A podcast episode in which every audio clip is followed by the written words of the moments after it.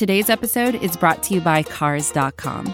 With over 2 million vehicles and 50,000 more added every day, Cars.com will match you with the perfect car for you, your budget, your life, your style. And if you're ready to say goodbye to your current car, Cars.com will get you an instant offer to cash it in. Just start by entering your license plate and get matched with a local dealer who will write you the check. So whether you're looking to buy or sell, just go to Cars.com. It's magical.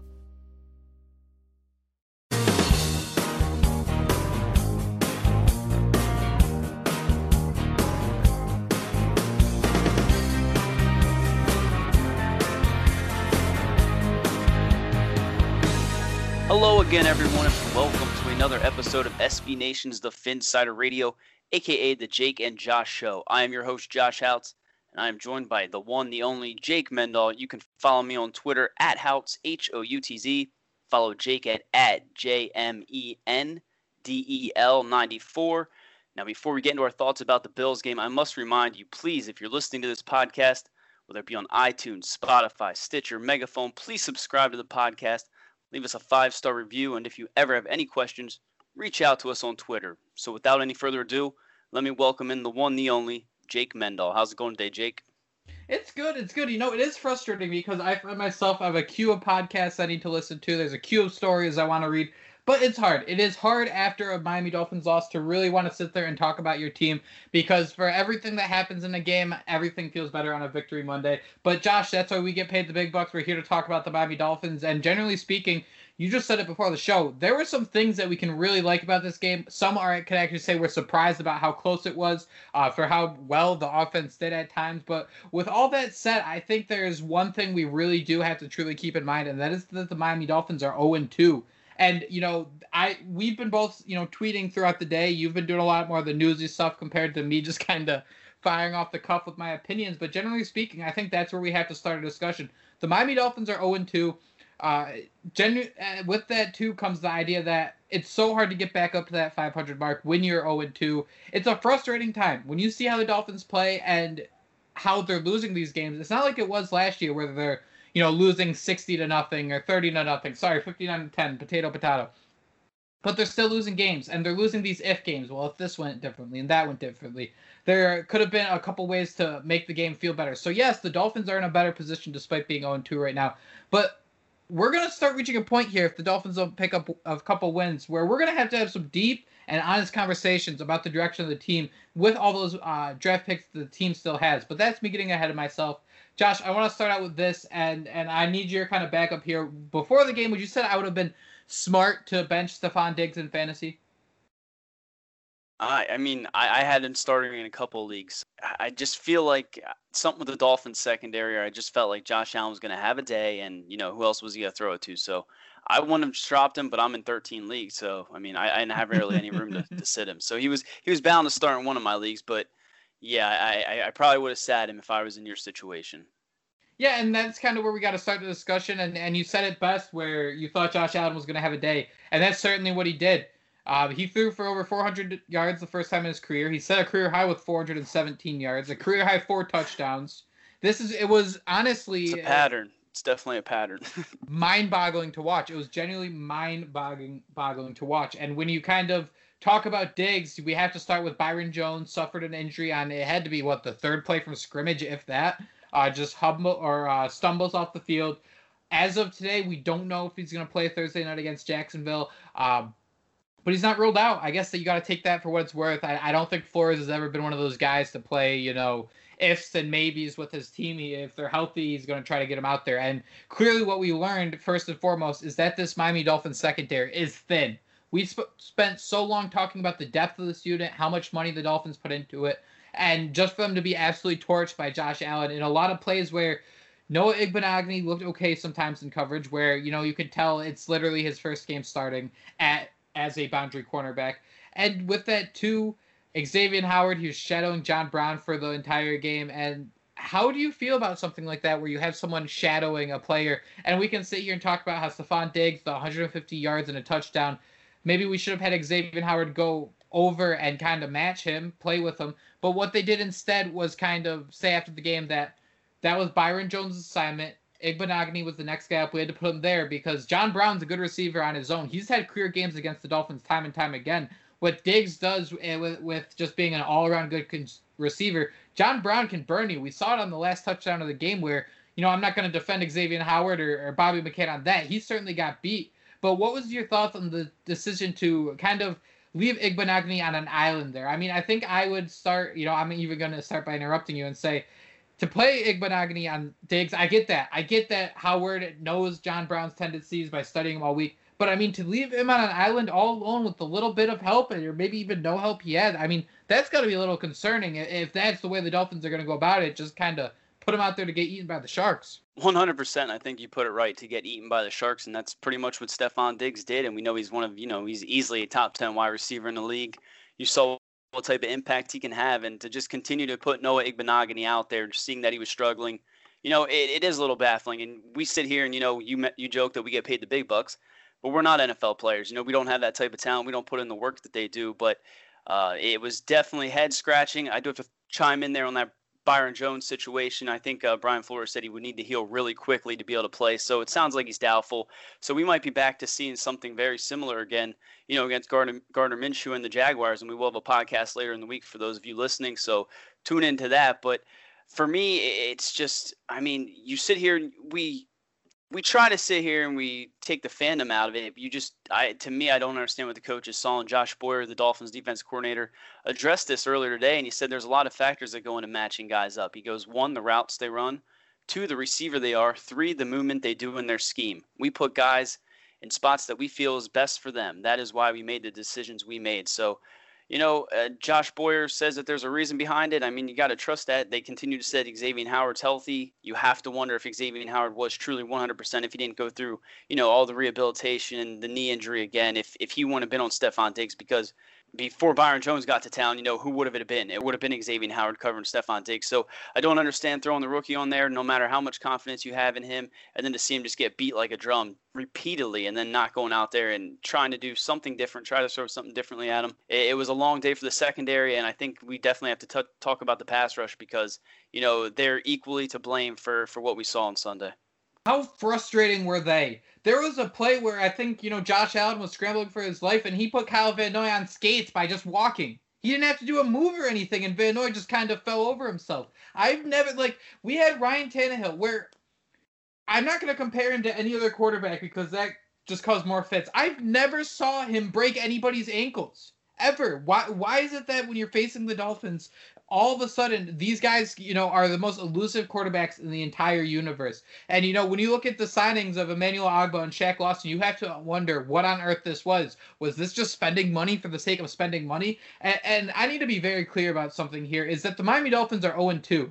The season isn't over. Everything can certainly change. But teams that start 0-2 have like a 15% chance of making the playoffs. And again, that's not even the point I'm trying to make. It's that we wanted to have a competitive football team and, you know, to pick up some wins, to be in situations where they have players who become stars, who develop into quality starters. Not, you know, a defense that was spent hundreds of millions of dollars on, and all of a sudden opposing offenses can get 9 yards per play against us. That is a concern. We can say, yeah, this was a close win, it's exciting, but Brian Flores was brought in to be a defensive-minded head coach. I haven't seen any growth. We thought Jerome Baker was going to all of a sudden turn into the all-star. We thought he'd be this great player who can really turn the tides of games. That hasn't been the case. What this defense seems like is a group of guys who aren't going to put you in a situation to lose, but they're not going to put you into a situation to win, and that starts with the pass rush because it was non-existent.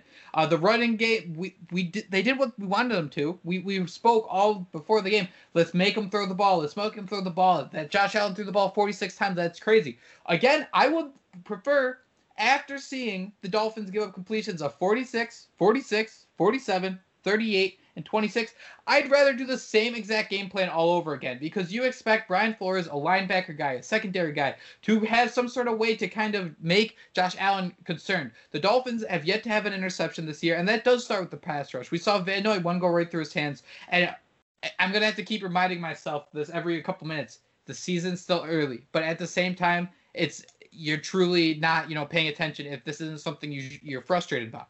And, you know, when I just list off the group of completions, the one that, you know, hurt the most was the 26-yarder, the smallest one. It was a 2nd and 25. the Dolphins were at a great opportunity to have a chance to really turn the tides of the game. 26 yards right there on that first play. It just seems like that the Dolphins don't have an identity on defense. We thought that secondary was going to be so great, such a great strength. Igbinoghene could turn into an all-pro. He could turn into a great player. Brandon Jones, he had 9 tackles after 12 tackles last week. Sure, that's awesome. But when you see them giving up 31 points and these 417 yards, you get legitimately concerned about where's the direction of this team going. We spent all this money. Where's anybody that can really come out and be a full-time stud? We got rid of a full-time stud in Minka Fitzpatrick. We traded away Raekwon McMillan after he was really kind of coming along at the end of the season. And it's trust the coaching staff. They know what they're doing. And that much must very well be the case. But Brian Flores, a defensive-minded head coach, in his, 18 games so far, has given up more than 30 points in 11 of those. Where is this kind of shock, this awe of, hey, this guy's a genius on the defensive end of the ball. What we don't have in talent, we're making up in this. We haven't seen it yet. Yes, the Dolphins won 5 of 9 at the end of the season last year. That's great. But if we're holding our cap on, and we're hanging our cap on that at the end of the season, we have big concerns. We have legitimate concerns about this team. I'm sorry, I kind of went on a rant there, but that's just kind of the state of the defense. And I do understand, yes, let's wait. Let's give it time. Let's let these people develop. But if those thoughts aren't creeping in that, hey, we're getting hoodwinked again, and hey, we better be careful. The Dolphins have 2 first-round picks, 2 second-round picks, and if the season goes one specific way, the Dolphins could have 2 high picks. I really don't want more of those picks to be wasted. That's the concern I have right now, because this team, they need to do something. That identity needs to be developed.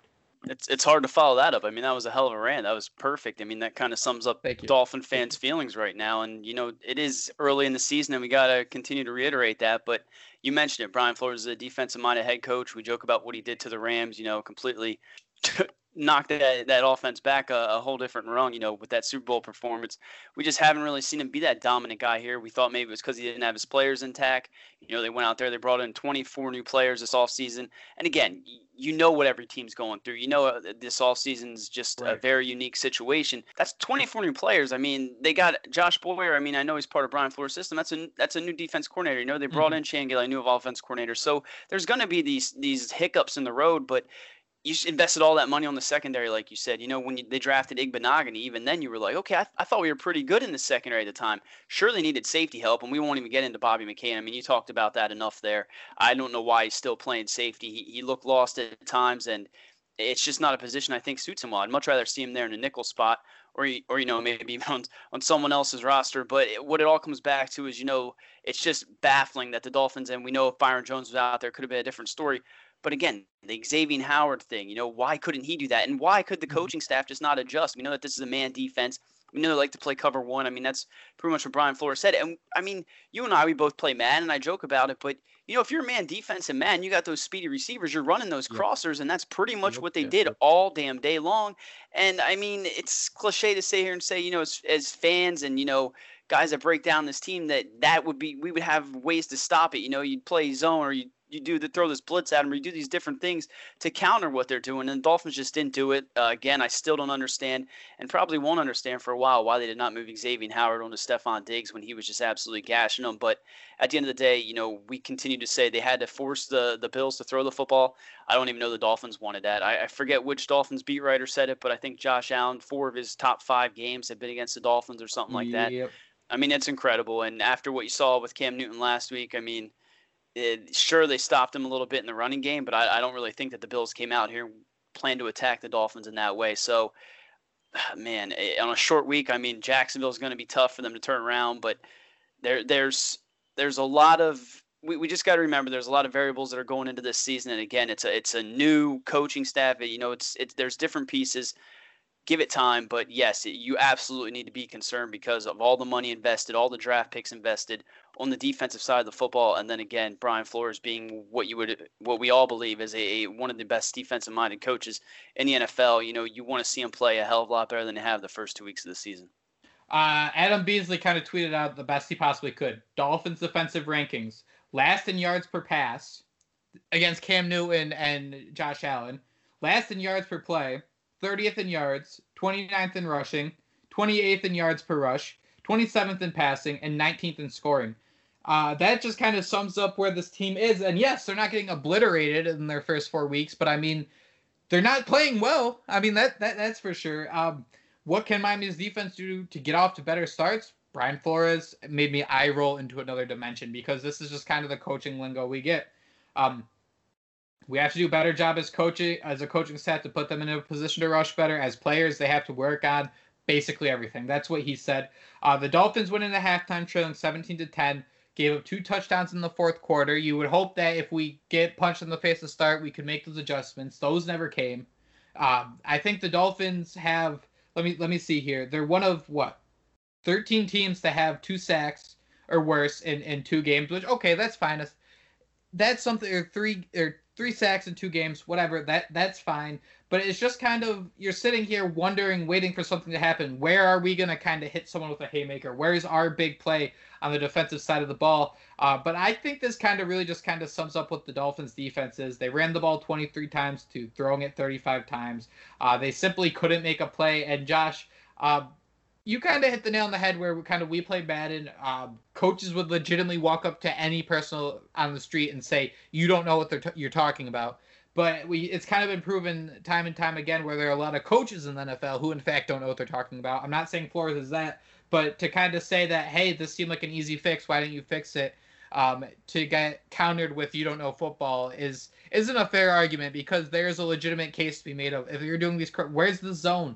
Where's some sort of safety help that kind of leap over the middle? You know what the plays these guys are doing. Josh, everyone's kind of talking about the Xavier Howard thing, and I see what you're saying, but I do also understand Boyer's quotes along the lines of Xavier Howard, have him play against the guy he was slated to play against. When you have the contracts the Dolphins have, it makes sense. That's one thing. But what about this one?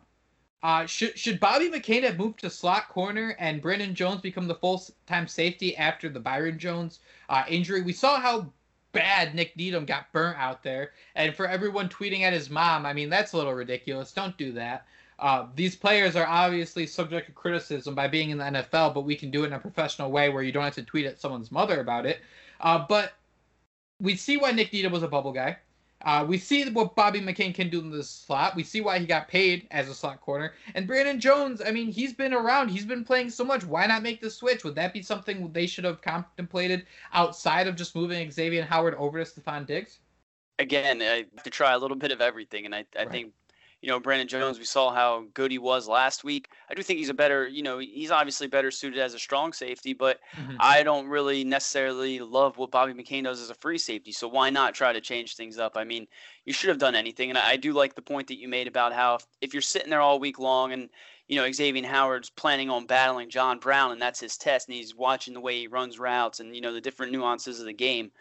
Then to take him out of that element to a guy that maybe Noah Igbinoghene, spent all week studying maybe Stephon Diggs. I mean, he even mentioned Stephon Diggs earlier in the week about how excited he was to see what could happen there. So, I mean, that could have been a battle that was already potentially going to go down. So a lot of factors go into this, but I definitely think the Dolphins should have done something, whether, that's, like you said, playing more zone, which is kind of what I would have expected to see. But, I mean, if they're a man team and that's just not how they are, then maybe this is what we need to expect. And at that point, you need to have a better pass rusher up front than, these edge setters that they got this offseason. And I saw Emmanuel Ogbah, he made some plays, got some penetration, like what Christian Wilkins is doing. There's different pieces here. AVG, I'd like to see more out of him.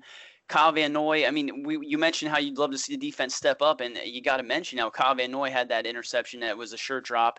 And then there was one where, again, it reminds me of you in Madden, where the ball goes through the defender's hands, and somehow Stephon Diggs made this incredible catch between two Dolphin defenders. It looked like it went right through their damn hands. So there were plenty of opportunities, and, ironically enough, their one turnover happened when the game was, was in their little technical difficulties. I think Kyle Van Noy had a strip that Noah Igbinoghene recovered. Dolphin fans didn't even get to see that. So, it was just a very crazy day. And, we can sit here and beat on the defense, and we're going to until we see them step up. But, we had some good things that we saw in the offense. And, a lot of that remains up front on the offensive line. But as we're going to discuss, that goal line offense. That's got to be the first thing we talk about. Yeah, that was pretty bad. This is advertiser content brought to you by Frito-Lay.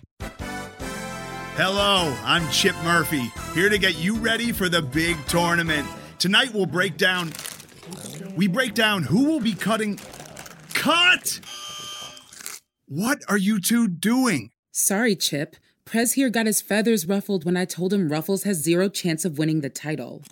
And I was letting Dip know that she is not taking into account Ruffles' iconic ridges. Guys, it's March. We have to start talking about the tournament. We are. It is the 2023 Frito-Lay Snack It. We're talking about big-time matchups between Cheetos, Smart Food, Lay's, Sun Chips, and more. Just head to the Frito-Lay Snack Bracket and vote for your favorite chip, pretzel, or dip for a chance to win up to $1,000 or a year's worth of snacks. This sounds great. Keep up the good work. Just go to fritolaysnackit.sbnation.com. No purchase necessary. Sweepstakes ends 4/3/2023. Void where prohibited. Here's worth of snacks awarded in the form of 52 coupons, each good for one bag of chips. See official rules at fritolaysnackit.sbnation.com. So, the Miami Dolphins used to do this thing. They've kind of mixed up how they've done it, and I really have been out of the loop a couple of years, especially with COVID and working my job. But they used to do this thing called Web Weekend, right? And I went there in both 2014, 2015. I kind of got to, interview players. I was basically a reporter for the weekend. I basically was got my own little badge. And I got to talk to different people. And I remember they used to do the show, was it The Fin Sider or something like that, where it was Jesse Agler at first. And then I'm sorry, I'm kind of losing it here. Do you know what I'm talking about? Was Greg Lykins on there? Was he the other one? Greg Lykins became the guy afterwards, but they also there was two players, ex-former Dolphins. I think it was called The Fin Sider or something like that. Exactly. Yeah. So they were doing, an interview, or we were kind of just shooting the shit with them and writing stories or whatever it may be. And this was when Peyton Manning was going off in Denver. And at this time, the Dolphins struggled from inside the 5-yard line. They would, it was the same thing. What, we're going to run up the middle with Daniel Thomas or Lamar Miller? We can't do that.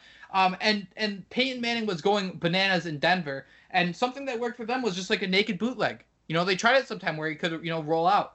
And this is where, you kind of, I want to say sometimes like what coaches see, what players see, you can disagree with them, because in this scenario, I asked him, I'm like, we saw Peyton Manning. This was like so timely because like 2 weeks prior, Peyton Manning scored on a naked bootleg, rolled out to the outside. And that's like old Peyton Manning post-surgery, being able to do whatever he does. And I asked, why can't Ryan Tannehill do that? Why can't we do something creative where we get Tannehill moving on his feet? He's athletic. It might not work, but it's worth a shot instead of just running up the middle with Daniel Thomas over and over again. And he said to me, Ryan Tannehill can't do the same things Peyton Manning can do. That is the best answer he could give me. And I was just ready to throw a fit, because you're sitting here, you're trying to tell me I'm an idiot for saying that Ryan Tannehill can't do things Peyton Manning can do. Obviously he can't. Peyton Manning is an all-time generational quarterback. But you're telling me he can't do a bootleg? Like there's a huge separation of concept and reality here. Like, let's be honest with ourselves. And what we saw on Sunday from the Dolphins was another scenario of, did we really make this more complicated than it has to be? Again, the game could have completely changed whatever happened on this drive, but the Dolphins should have scored a touchdown on this drive. It started 1st and goal, Buffalo 1-yard line. There was 3 minutes and 29 seconds left in the 3rd quarter. Big Bob Hunt reported as eligible. Jordan Howard to the left tackle to the Buffalo 1 for no gain. Josh, that was the one time we ran the ball from 1st and goal at the 1-yard line.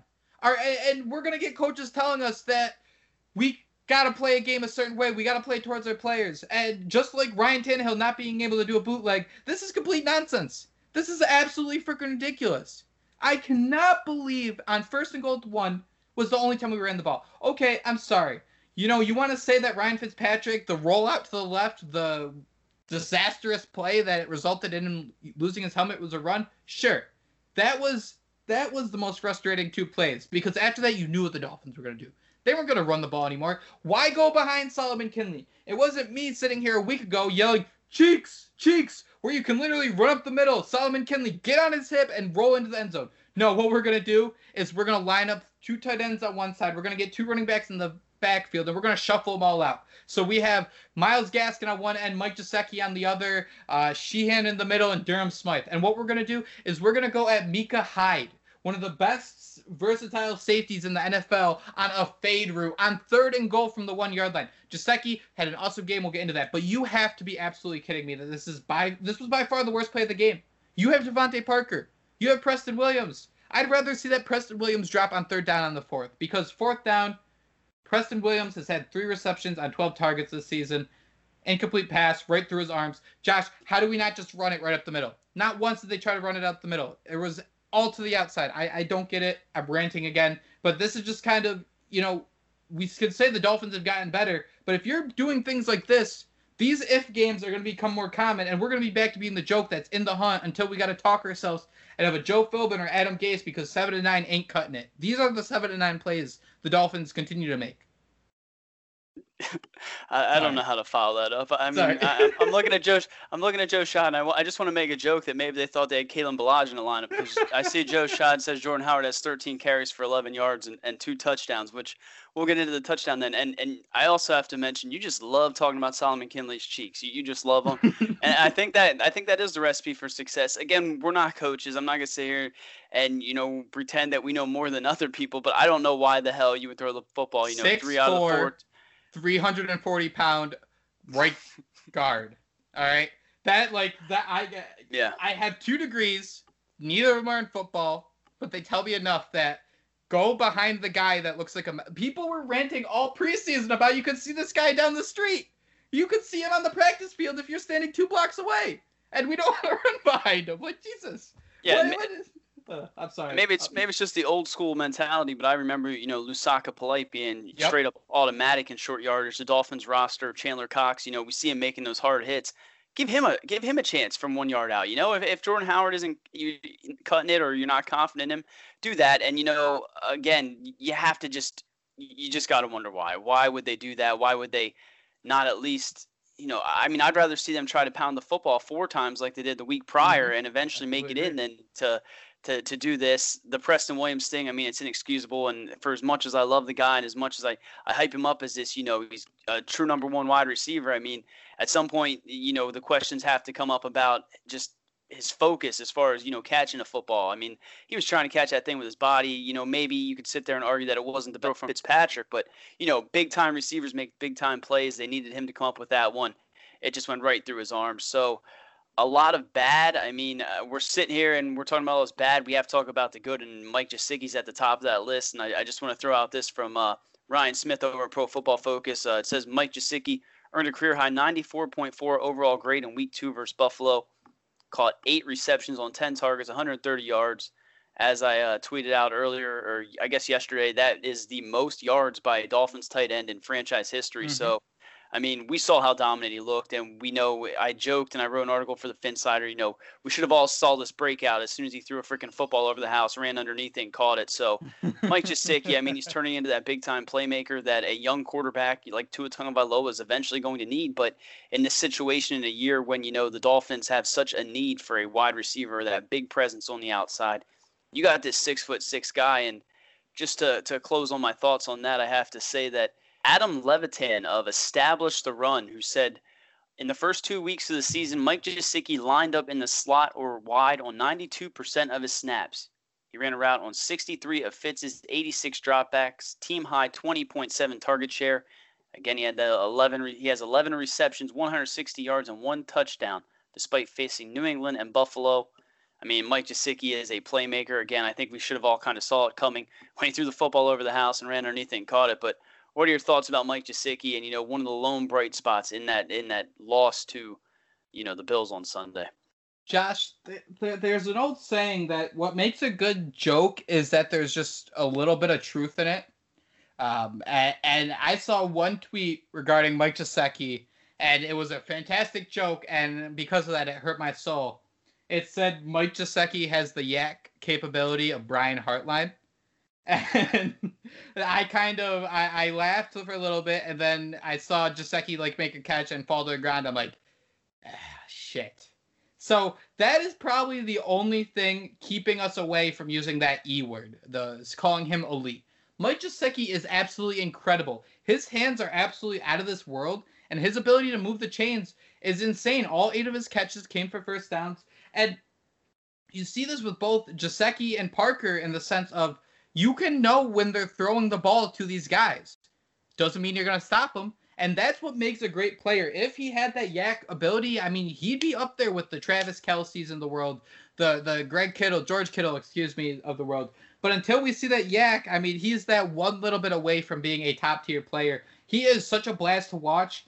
I mean, and when you talk about Preston Williams getting 3 receptions for 12 on 12 targets and his inability to kind of rise to the occasion and make these errors, how can you not just give, you know, Mike Gesicki, why can't we just watch him get the ball over and over again? And I think we have to mention, you know, Devontae Parker's caught 9 of his 12 targets for 100 yards this year. Isaiah Ford had an awesome game, if we want to talk about the slot. Josh, what did you see out of Isaiah Ford that was so great? He's caught 9 of 14 targets for 89 yards this season, and he looked great yesterday. He looked like a legitimate slot receiver, somebody who is going to get open and have opportunities to make plays. It was fantastic. I love Isaiah Ford, and it was really nice to see him have a breakout there. And, you know, again, those are two of the bright spots. We can talk about the offensive line. I mean, they played pretty well, which also goes into the fact that the running backs played decent. Here's some notes you have here. Myles Gaskin played 49 snaps, which was 65%, while Breida played 16 snaps. That is one thing that we continue to talk about is why isn't Matt Breida getting utilized more?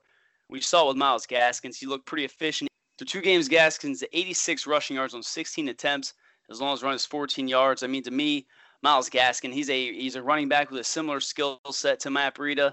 I just don't understand, you know, the Dolphins pass on running backs. They felt like they could make a move for Matt Breida. They brought him in, and then they just kind of allowed Myles Gaskin to really fulfill that role. So Myles Gaskin, I mean, he appears to be the running back one. I mean, we joke, if you're a fantasy football player like the two of us and, you know, you're in many leagues, Myles Gaskin's in a PPR league's looking pretty nice right now, considering he's getting all these shares and all these touches. So, you know, he's an asset in the receiving game. He's going to continue to get those touches until the success isn't there. But you want to see more from Jordan Howard at the goal line. You want to see more from Matt Breida in space. We joke about the 22.3 miles per hour, but that's an explosive playmaker there. And when you have players like that on the roster, you got to find ways to get them the football. So, defensively, a lot of bad. Offensively, I mean, we can sit here and see some good, but overall, a lot has to change before Thursday.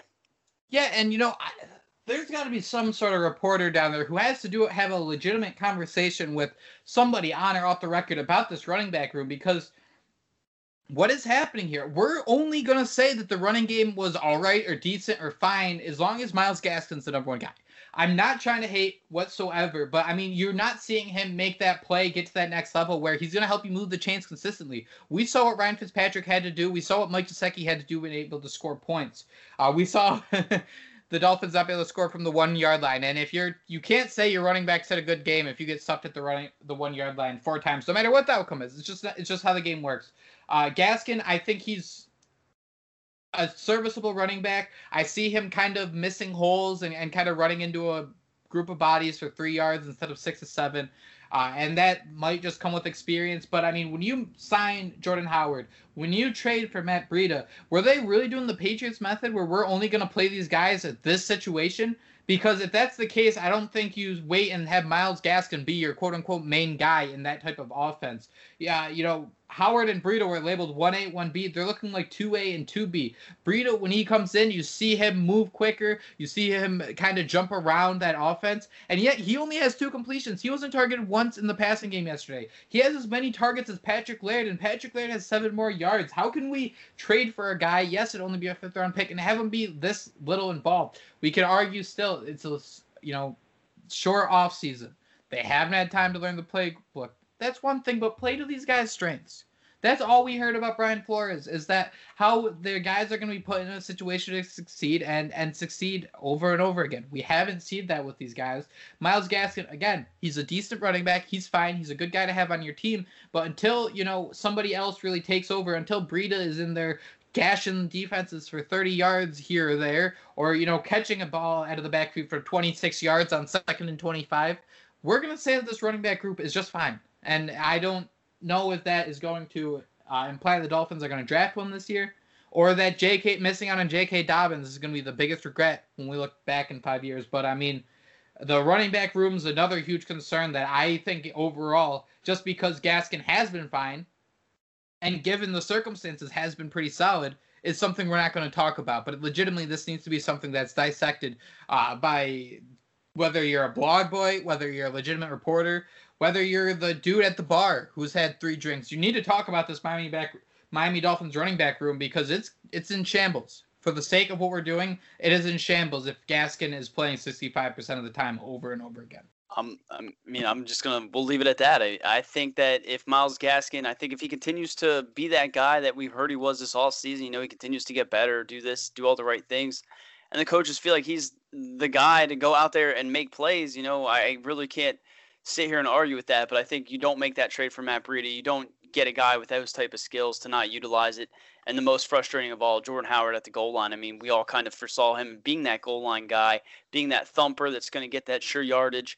When they needed him most in a time of need, you know, they kind of just decided to throw the football, and it didn't work out, and it was really the difference between a win and a loss. So a lot of things have to change, and the Dolphins really need to figure things out in a quick week. We know they play the Jacksonville Jaguars again at home on Thursday Night Football. This is an 8 p.m. game. We are planning on doing a podcast to drop, I believe, tomorrow night, if not Wednesday morning first thing, and then we will pump it all day Thursday, the Jacksonville preview.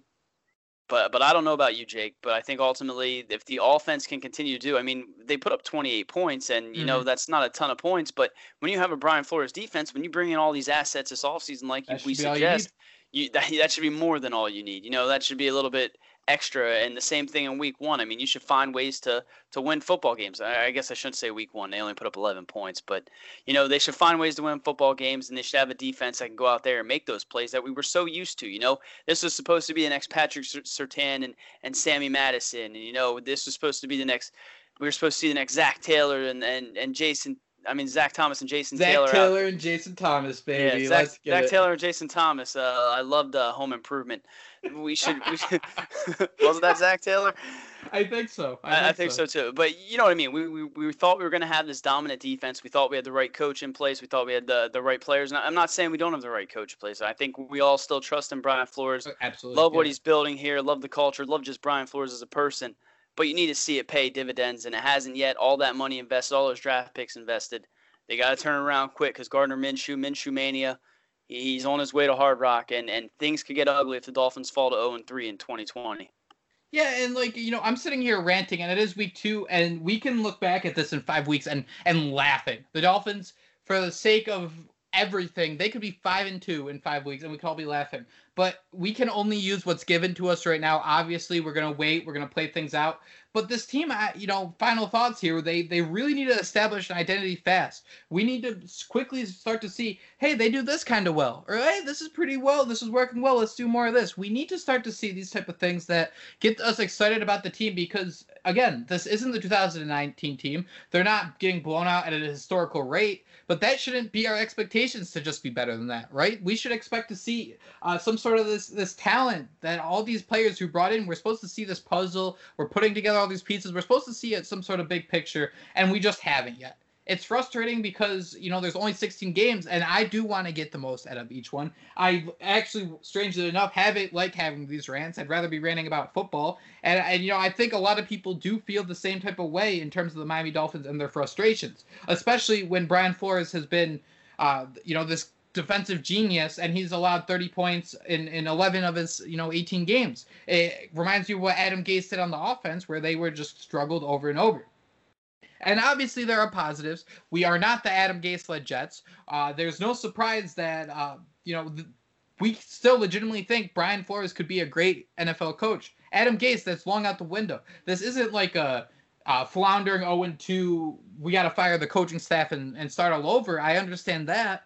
But at the same time, if we're floundering at 0-5 or 0-6 and there's no signs of anything, any sort of progress, and the Dolphins happen to win 5 of their last 9 again, I'd be concerned. I'd be a little concerned. But you mentioned it. We have a short week. The Dolphins need to kind of get things going. You have to wonder if maybe they use those first 2 weeks as a kind of figure things out as a preseason. And then you use the Thursday night game as a jumping off point. You see what Denver is doing with all their injuries they're suffering. The injury bug really hasn't hit the Dolphins too well or too hard yet. I'm going to knock on wood there. You don't expect losing someone like Byron Jones, who is a great cornerback, to really dismantle your team. But it is what it is. We're on to Jacksonville. The Miami Dolphins need to turn this around and quick. And Josh, I'm going to keep picking the Dolphins to win games. At the end of the day, we're fans. We don't want to hear the whiny, this and this. At the end of the day, I'm going to get jacked up about the Dolphins. We're going to hope they're going to win games. And if they don't, we can rant about it on the negative side. But come the weekend, we're going to be rooting for them again. That kind of sums up our Buffalo Bills summer. You saw a lot left out on the field. You see a lot of questions surrounding this team. But, hey, the story's still being told.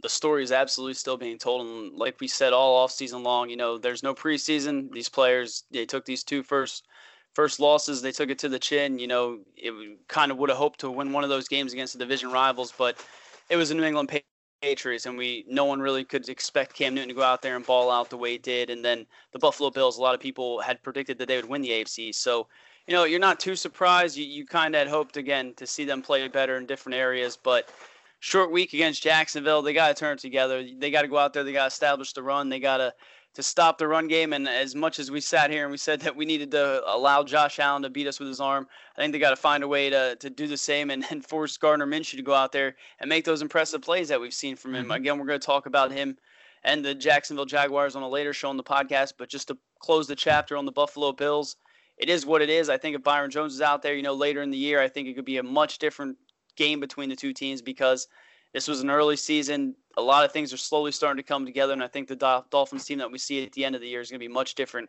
than the one we've seen over the first 2 weeks. Absolutely. Early in the season, we just want to see some pleasant surprises. We want to see some trends heading in the right direction. Then when you come to the late October, November, they start to win games. They start to win games decisively, and we're not, wondering, oh, thank God this happened. We want the Dolphins to eliminate the if games in a good way. Josh, you mentioned it. Right now we're recording. This is Monday night. We're going to try to get this podcast out either Monday night, Tuesday morning for you guys. Jacksonville Jaguars preview Tuesday night into Wednesday morning. Be sure to let us know your thoughts on Jacksonville. We're on to Jacksonville. Be sure, wherever you're listening to this podcast, if you're enjoying it, hit the subscribe button. If you're enjoying it enough, give us that 5-star review. Leave us a comment. That stuff helps us out oh so much. And, I had my rant this morning on Twitter. Josh added a bunch of quotes. He was there for every press conference the Miami Dolphins had today. They're virtually, obviously. He was there, so you need to follow him for all the Dolphins news you could possibly ask for. That's simply at HOUTZ. Me, if you want to get a little emotional, want to get a little passionate, you want to yell, you want to talk about Solomon Kinley, you can find me at jmendel94. Thank you guys so much for listening. And Josh, we're on to Jacksonville, and more importantly, fins up. Fins up. We'll talk to you guys later in the week. That was Fin Sider Radio, part of the FinSider.com and the SB Nation Network. Miami has the Dolphins, the greatest football team. We take the ball from goal to goal like no one's ever seen. We're in the air, we're on the ground, we're always in control. And when you say Miami, you're talking Super Bowl, because we're the Miami Dolphins. Miami Dolphins, Miami Dolphins number one. Yes, we're the Miami Dolphins number one.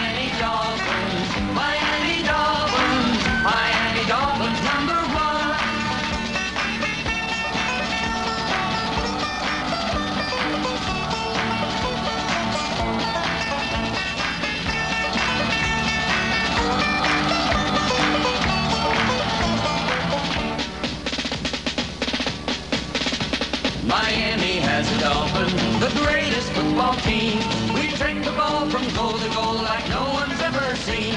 We're in the air, we're on the ground, we're always in control. And when you say Miami, you're talking Super Bowl, 'cause we're the Miami Dolphins.